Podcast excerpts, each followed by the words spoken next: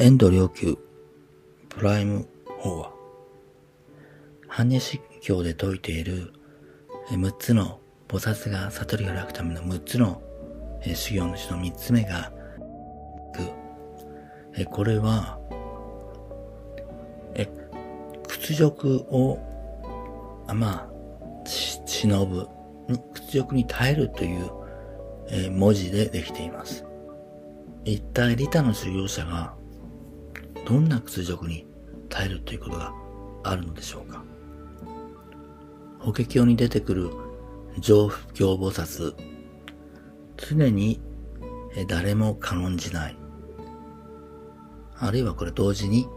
誰からも軽んじられる。という言葉も意味も含んでいるのですが、この上不教菩薩は常に人々をあなたたちは将来必ず仏になる存在だ。だから私はあなた、あなたを礼拝しますと、礼拝しますというふうに、言うわけです。そうすると、人々は、喜ぶどころか、何、ふざけたこと言ってんだと言って、怒り、追い払い、石を投げたりします。一体どうしてなんでしょうか？人々から軽んじられたり、えー、軽蔑されたりするケースというのは、大体二つあります。一つは、その他大勢の人たちが言わないことを言うことです。新しいことをあのやろうとする人は、それまでになかったことですから、その他大勢の人が言ってることではないことを言うことですから、必ず最初は馬鹿にされたり、否定されたり、そういうことを体験します。まあ最初に、あの、飛行機を飛ばそうとしたライト兄弟もそうでしたでしょうし、それから、ガリレオ、ガリレなどは、馬鹿にされるどころか、火あぶりになりそうになりました。今だって、えメディアや政府が言っていないことを言う人は、え馬鹿にされたり、軽んじられる、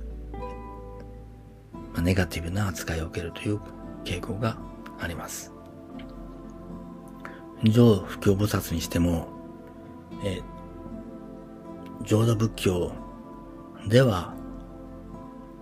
将来仏になるという思想はありませんから、仏になる。仏はお釈迦様のことだけであって、えー、うん、人々が修行してもアラカンという境地にしかなれないというのが浄土仏教の思想ですし、仏性という考えは大乗仏教からですので、その新しいことを言っている。で、そんなことを言われても、お前何言ってんだと言って追い払われたことでしょう。そのような体験も、この法華経の物語には現れていると思います。しかしそれだけではない。大乗仏教の利他の働きをする菩薩、人々に利益をもたらすため、そのために活動する。その最大の利他というのは何かといえばそれは人が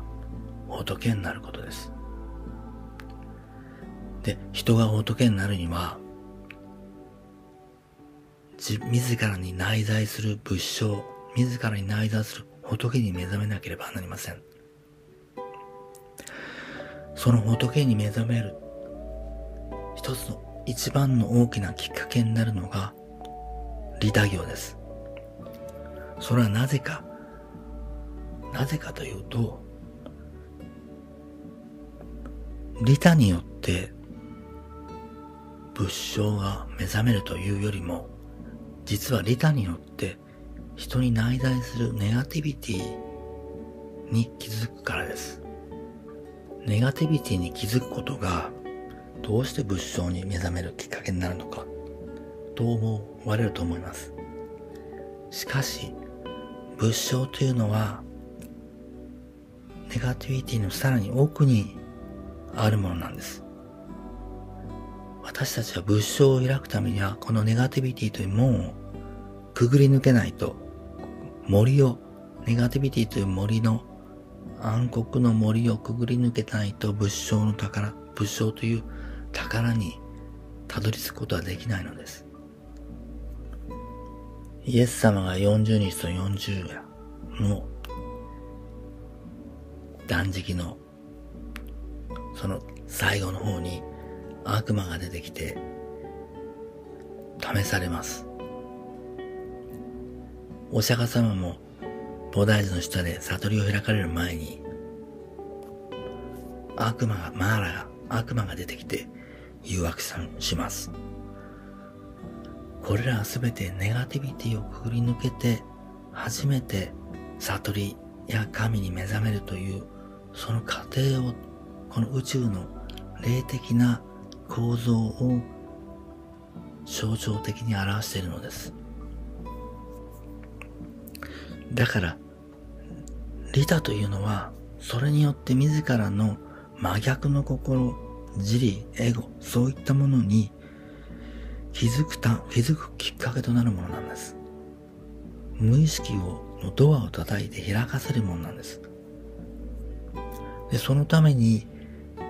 リタの菩薩、大乗の菩薩は、その見本として様々なリリタをその人にもたらすようなこと、行動をするわけです。そういった振る舞いをするわけです。最初は誤解されます。この人は何か裏があって、